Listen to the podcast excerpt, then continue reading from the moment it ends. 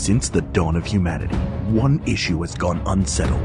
With the fate of the world in the balance, we're here to settle once and for all. Best Shakespeare play.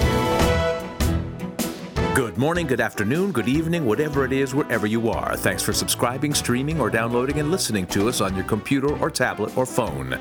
I'm Austin Tichenor, one third of the Reduced Shakespeare Company, and you're listening to this week's Reduced Shakespeare Company podcast, number 593 Best Shakespeare Play.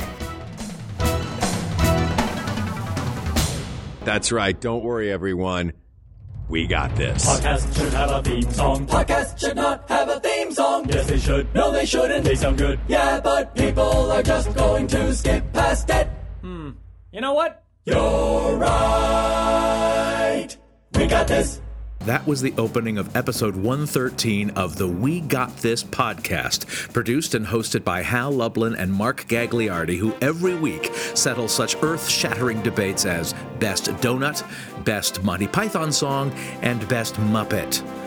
But a year ago, in 2017, Mark and Hal invited me on to help them settle once and for all the greatest debate of all what is actually William Shakespeare's greatest play?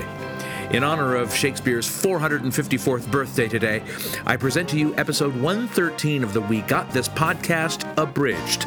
The full episode is an hour and 20 minutes long, but I should be able to shave a little time off that now. Mark Gagliardi explains how we are going to do this. So, uh, the way that we've decided to break this episode down uh, is according to the first folio, which is the 1623 anthology of Shakespeare's works. Uh, it is broken down into uh, comedies, histories, and tragedies. Uh, so we're going to uh, we're going to use that as the basis of how we break this down. Frequently, the way that our methodology for this show, we wind up getting the silver and bronze medalists wrong, but we always get the gold medalist right. But I feel like this may be a good way to look at this. Agreed? Absolutely. Yeah.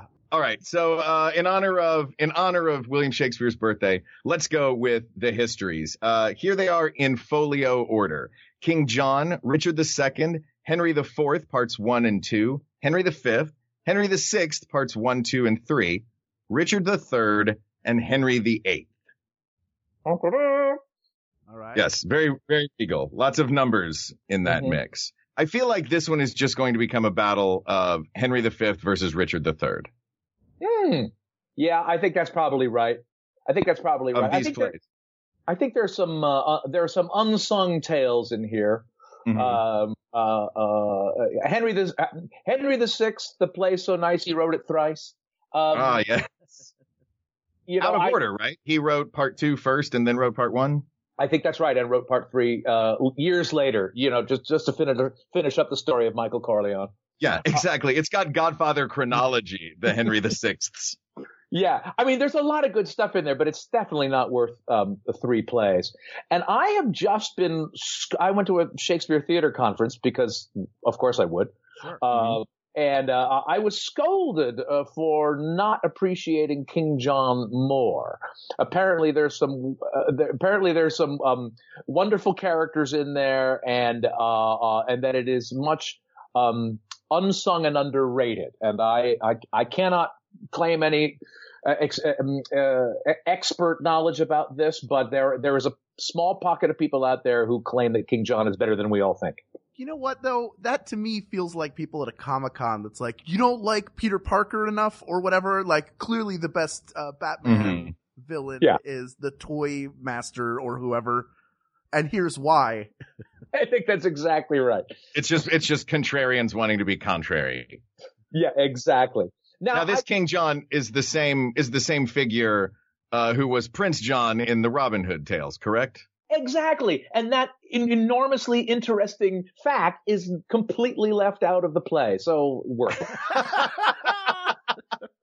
Oh man, if Shakespeare had put Robin Hood into King John, things would have been so different. yeah. We wouldn't have to do this episode. The Yeah, original, uh, the original performance was all forest animals like the Disney film. yeah, People forget Yeah. that. And a rooster walking around singing Roger Miller tunes. exactly. All right, so uh, let's jump into uh, Henry V or Richard III. Can I make one? Can I can I make two um, pitches for Henry Please. for Henry Four Part One? Okay. Henry Four Part One uh, has so much going on in it. Uh, it's one of those plays. It's all over the place, but every place it goes to is really interesting. Um, all, all the stuff between Hal and Falstaff uh, uh, in Eastcheap, in the pubs, and out robbing people. That's all interesting, and you get to see Hal's coming of age as he figures out, oh, maybe I should be hanging out with this rogue, this vagabond. Uh, and then the stuff with his father, which is really great. And then the fight scenes at the end where Hal and Hotspur, you know, duke it out and, and, and contend for a, a supremacy. I think there's a lot going on in Henry IV one, which are, and, and all of it is fascinating. It has, it, it goes more places than Henry the Five, Henry the Five, Henry 5 Mhm. um, uh, in my view. So I, I, I would make a slight fight for that. And also, I think Richard II is is slightly Ah. underrated. I, will, I can I can make an argument for Richard II. I can't. I don't think I can argue that they're better, but I think I can make an Right. argument that they're both pretty good. Well, what what do you think makes a great history from Shakespeare? What what makes those stand out? I mean, Richard III, I'm obviously familiar with, and everybody knows. Uh, now is the winter of our discontent, which comes from the beginning of that. Unless I'm getting it wrong. Uh, No, bravo, well done. Yes, thank you. And everybody uh, is familiar with Henry VIII, if if only for the Herman, Mhm. Herman's Hermit song. Uh, but what what is it? What are the things that is it? Is it the events that they cover from history? Like you said, is it the action? Is it character development? Uh, and and is the thing that makes a great history also the thing that makes a great uh, tragedy or comedy? Ooh, that's well, that's a couple of good questions right there. Yeah. Um, um, well, and and some people think that Richard III is a tragedy. Um, uh, uh, I would think I would I, I would argue that the the the the reason Henry V and Richard III are arguably the best histories are because they have great, strong central title characters that you can immediately focus the action around, and an audience can go, right, I'm involved, I'm on board with Henry V, and I'm on board with Richard. Um, uh, I think that allows you to. One of the problems with the Henry VI plays is that you know Henry VI is kind of a cipher. It's not. It's to, the play is totally not about him. Similar with the, Mhm. with Henry VIII. Henry VIII is more about um, Cardinal Wolsey, um, uh, and so it's not. Again, it's not really about Henry VIII at all. Um, and the same with Richard III. Richard III is like one of the greatest theatrical characters in the history of literature. And, and not only is it, is he an evil figure, he's, he's a charming figure. He's funny. He's, his, his very first line that you quoted only half of, now is the winter of our discontent, made glorious summer by this son of York. It, it's a pun. Right. It's, and uh, you gotta love any So- Shakespearean tragic figure that, whose first line is a pun. So he's out there. He's a villain who's out there saying puns, and at one point he kills uh, teenagers. Is he the Freddy Krueger of the Shakespeare canon? He might, yes, he mel- he might well be, maybe, but but then he denies it. I think Freddy owned it in a way that Richard Yeah. doesn't. yeah, yeah, Richard doesn't own that he's killing children in the tower. Yeah, right. Richard doesn't drown somebody and they go have a drink. Uh, But you know what? He kind of, I bet he does. Now I'm gonna have to go look through the text and see if there is. see if, We can see if there's a have a drink. he wrote jokes on his hump, just joke ideas. that was his scratch paper. I, I do, uh, uh, there's a great documentary called Looking for Richard, which is about Kevin Spacey and Al Pacino. It was about Al Pacino staging Richard III. And at a certain point, he's in, he's in, in the castle in his full outfit. And a group of like Norwegian students are in on a tour, and he just come, he like emerges from from behind a tapestry and starts acting at them number one, the students have no idea who he is. They have Of no course. idea what's going on, and probably half of them just need to go to the bathroom. But it is, I mean, the the film is brilliant. It's a great uh, look at how actors break down uh, Shakespearean text to perform it. But also, that is one of my favorite awkward moments in a documentary. Well, I love Um, that you described it as acting at them because that is Yeah, certainly Pacino's style for sure. Yes. to act at you. so what are so it sounds like Richard the Richard the Third is a finalist.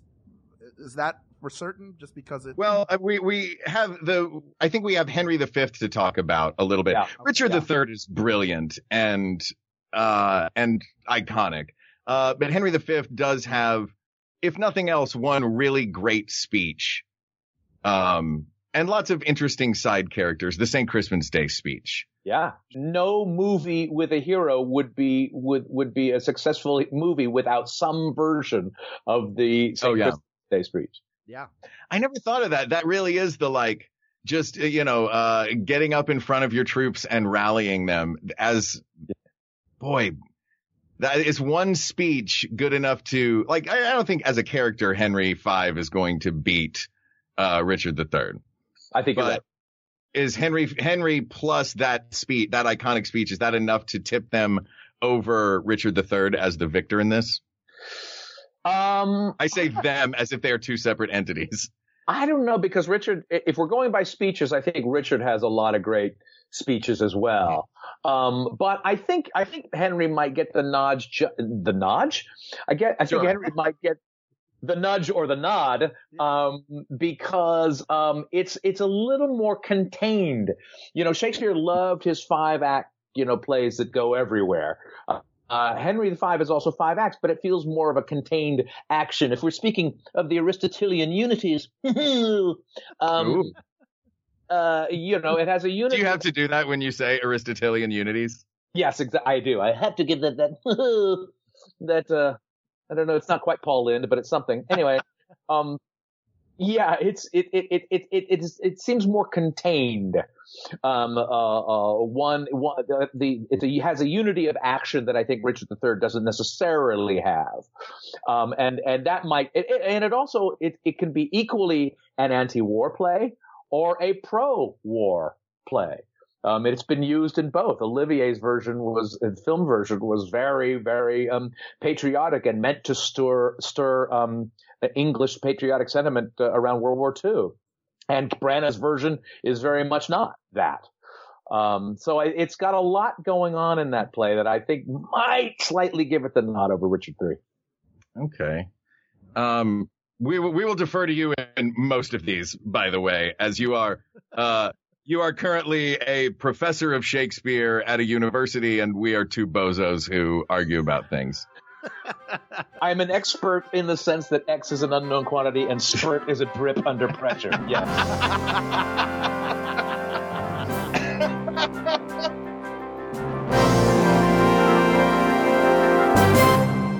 I'm Michael Witmore, director of the Folger Shakespeare Library in Washington, D.C., and you're listening to the Reduced Shakespeare Company podcast.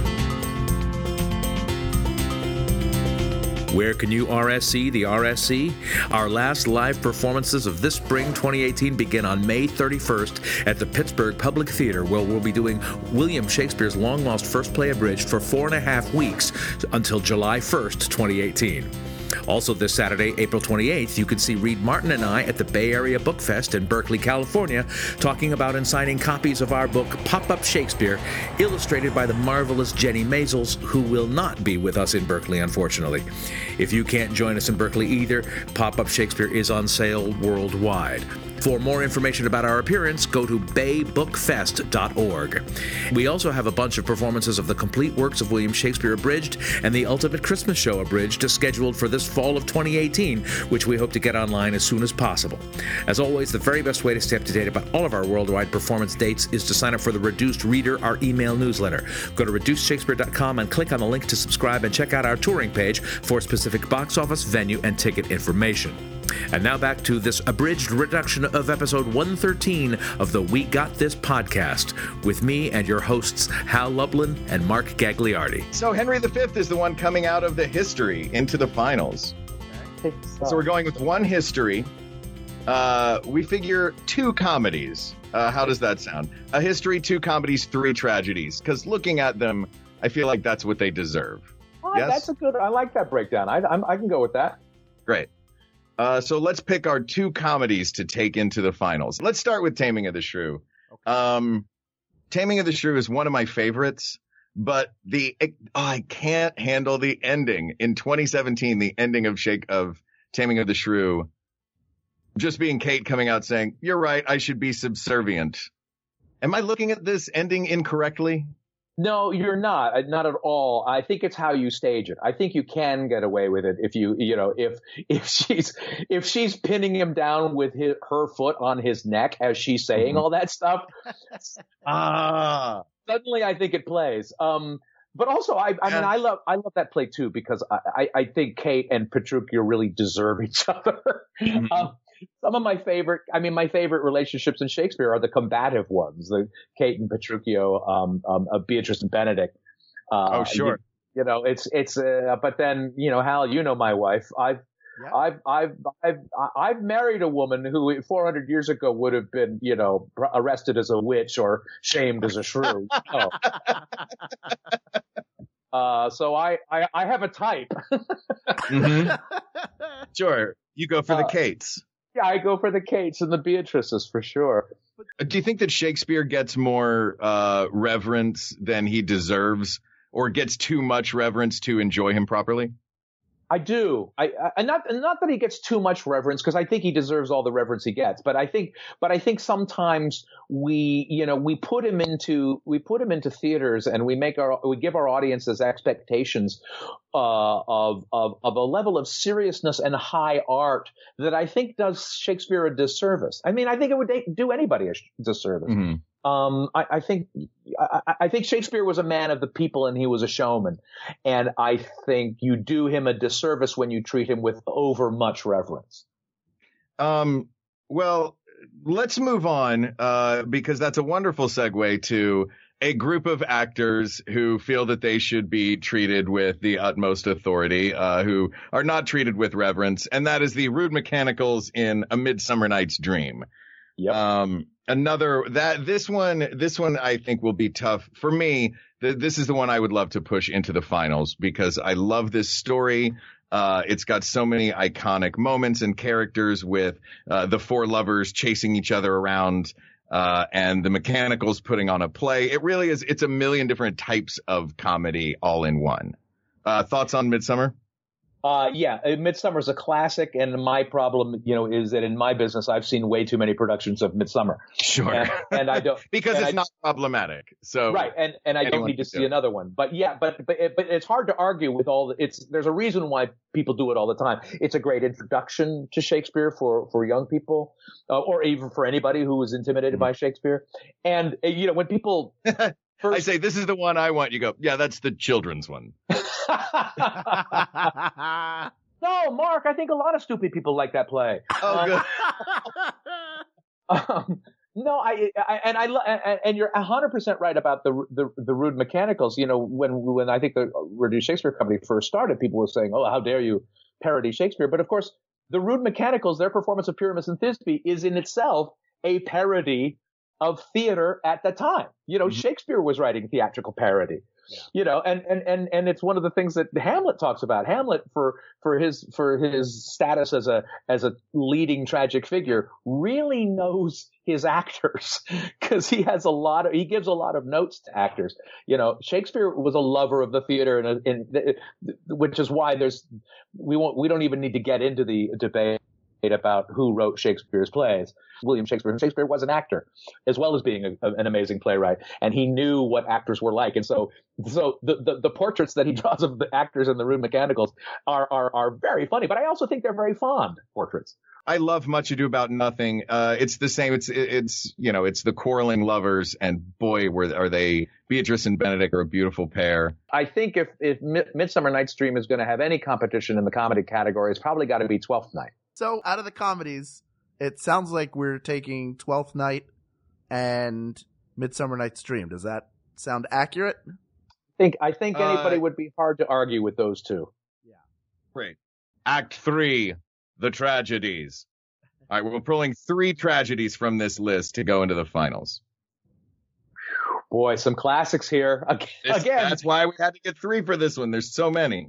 Well, a bunch of these I think you could get right off the bat. You can get rid of Cymbeline, you can get rid of Coriolanus, you can get rid of uh, Timon of Athens. I usually argue that my favorite uh, Shakespearean tragedy is Macbeth because it's the shortest. I don't know. I mean, Julius Caesar is there. That's the thing. You look at this list and they're all classics. They're all classic. Julius, Julius Caesar meanders, in fairness, and after Sure. the, But that happens with any biography story. I mean, the Yes. movie Chaplin meandered. Yeah. Yes, and that's the first time I've ever heard the movie Chaplin and Julius Caesar mentioned. You're welcome. We're a podcast of firsts. I think you could make an argument for King Lear, and I think you could make an argument for Othello. Sure. And as much as I would, as much as I never need to see another production of Hamlet again, um, it's you know it is God everything. It, it ghost story, revenge tragedy, doomed romance, family Play within a play. play within a play, and political thriller. It's got so much going on. Isn't Romeo and Juliet really about how couples need to communicate better? Yeah, it's really about i- i- if they only lived 400 years later and had iPhones and could text each other, then Yeah. you know. Yeah. Romeo and Juliet is it's like it's the love story for the ages, but it's two dumb teenagers who uh, know each other for a week and then Yeah. kill themselves. Right, and they're barely teenagers. They're 13 and 14. You know, they're, Oh. they're bare- well. I mean, and, and for much of Romeo and Juliet, that's the that's the the fun thing about that play, and and, and I think argues for its greatness is that it, is that for much of the play, it's a romantic comedy. It's a really funny comedy Yeah. with lots of a lot of fighting and a lot of teasing and a lot of young love, and and then it goes horribly south. Yeah. But Yeah, But for a lot gets of it, it's- real da- real dark at the end. yeah, it does get slightly t- dark at the end. What percentage of Shakespeare's uh the the issues in Shakespeare's plays could be solved by cell phones? Um, like Twelfth Night could be like, just watched ashore. You up? Yeah. We've definitely chosen Macbeth and Hamlet. Um, Romeo and Juliet is on the list. What else is going on the? uh, Is that correct? It sounded like no one was. Yeah, I think. Uh, yeah, I, I'm. Yes, I, uh, I. I. I think it's hard to argue really with with Hal's three choices there. I mean, I. I. I- I could argue, but it would be half-hearted for Othello. Um, It so was Ro- Macbeth, Hamlet, and what? and Romeo and Juliet. But why why would you say why would you say Othello half-heartedly? What what is it about Othello that that wouldn't propel it, and what would be the case for it? Well, I think the case for it is that uh, uh, uh, Othello is a compelling figure, but also, like Richard III, Iago is Oh, is one, one of, of- the greatest characters in literature. Yeah. Oh, I forgot about it. The great villain. Yeah, the great it has a great villain. So there's a great there's a couple of really great relationships uh, at the core of that. Really interesting, and and and and maybe maybe uh, maybe is one of the reasons to argue for Othello in favor of Romeo and Juliet, which, as we've just been talking about, is mostly a comedy until two young stupid teenagers decide to do the wrong thing. Um, um, there is a much more classically tragic aspect to Othello, both in Othello's own um, um, uh, jealousy, but also in Iago's. Well, Iago's jealousy. They're both driven mad by jealousy and wanting something, worried that they're going to lose something or wanting something that the other fellow has. All right. So it looks like we have our finalists. Um, and we've got, uh, uh, we've got in the comedies category, we have Twelfth Night and A Midsummer Night's Dream. In the histories, we have Henry V. And of the tragedies, we have Hamlet, Macbeth, and Othello. Okay. Oh boy, this is tough. Um, how do you get six of Shakespeare's greatest plays, and how do you pick one to get rid of? Uh, Right. I, I think. Let- I can we just start this with they're all amazing? We know that Yes. they're, yeah, they're the great canon of literature. Yeah. Yes, it's an honor just to be nominated to be the sixth. and and also may, uh, maybe you have business, Austin, doing this. Hal and I clearly have no business doing this. no, this is not true. Shakespeare is for everyone. Good. Shakespeare for everyone. Everyone deserves to have an opinion about Shakespeare. And if you if you've listened this far, you definitely have. Right. You clearly do. Um, let's see. I'm gonna. I'm gonna. I'm, I apologize, Mark, but I'm gonna have to eliminate Midsummer Night's Dream first. Whoa! Yeah, it's look. I I get it. It's the children's matinee. yeah, it's just I, I've seen too many versions of it, and uh, you know, in terms of its, it's it, it's it's great for all for many many many reasons that it introduces people to Shakespeare and it has lived so long and survived so many terrible productions. Um, but in terms of his greatest work, I I, I don't think it can. Uh, I don't think it can compete. Uh, I'm going to eliminate Henry V. Although I do want to say the St. Crispin's Day speech is fantastic. I am going to eliminate. So the history's gone. We have one comedy. I want to leave Twelfth Night in there. Um, my question I'm asking myself right now is, uh, does the juicy villain in Othello beat uh, Macbeth and every bit of crazy that it's got going on? I don't think it does. So I'm going to have to eliminate Othello. Yep, I can see that. I can. I completely understand that choice. Yep. Um, Ooh. Well, then, so now it's to me again, right? And we've got Hamlet, Macbeth, and Twelfth Night left. Mm-hmm. Oh God, I'm not gonna. I'm. I, I can't eliminate Twelfth Night. I mean, I could, but I won't. Uh, um, and so I have to choose between uh, Hamlet's length. uh, that's a big argument against it. Um, versus uh, um, Macbeth's brevity. Oh golly, this is tough. This is tough because you can't argue that Hamlet's not a great play. Right. You can't. Um, I I think uh, I, but I will. Screw it. I'm gonna I'm gonna eliminate Hamlet. Whoa! Wow. Oh my goodness. Oh man, I can't believe that just happened. Well, Uh, yeah. Nobody cares about the Polonius family, and he spends way too much time dealing with it. well, uh, so it's down to me.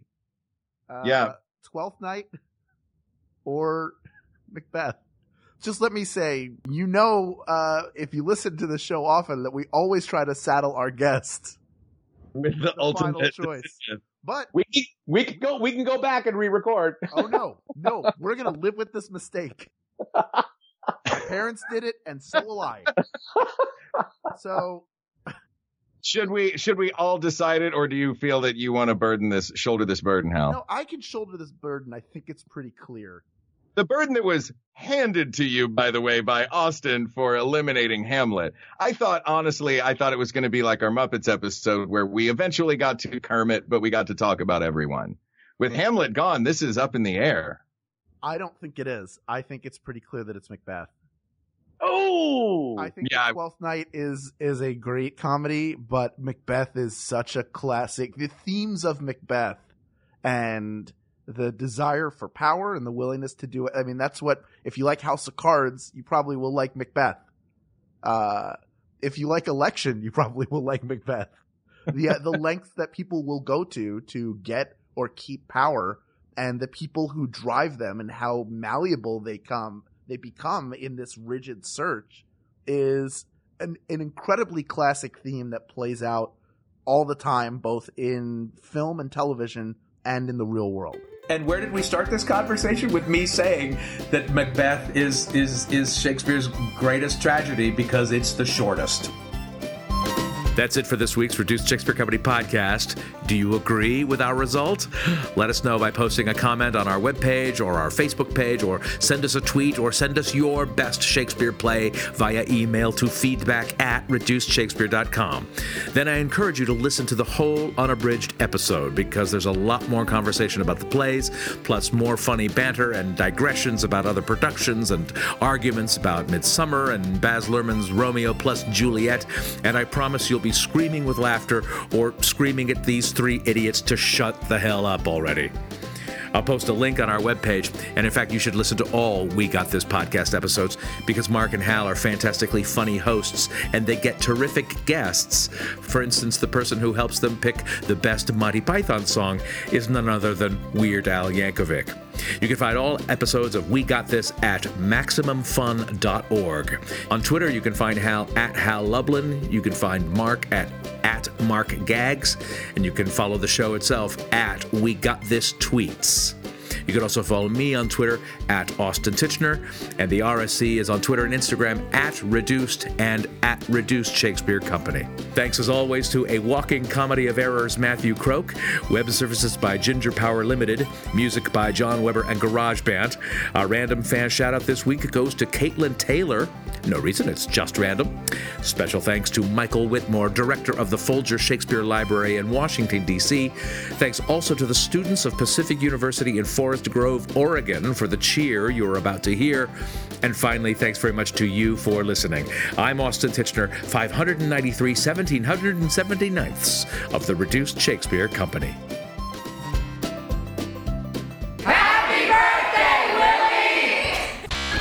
Podcast is a production of the Reduced Shakespeare Company, reducing expectations since 1981. Go to reducedshakespeare.com for performance dates, actor bios, email newsletters, and so much less. So much less.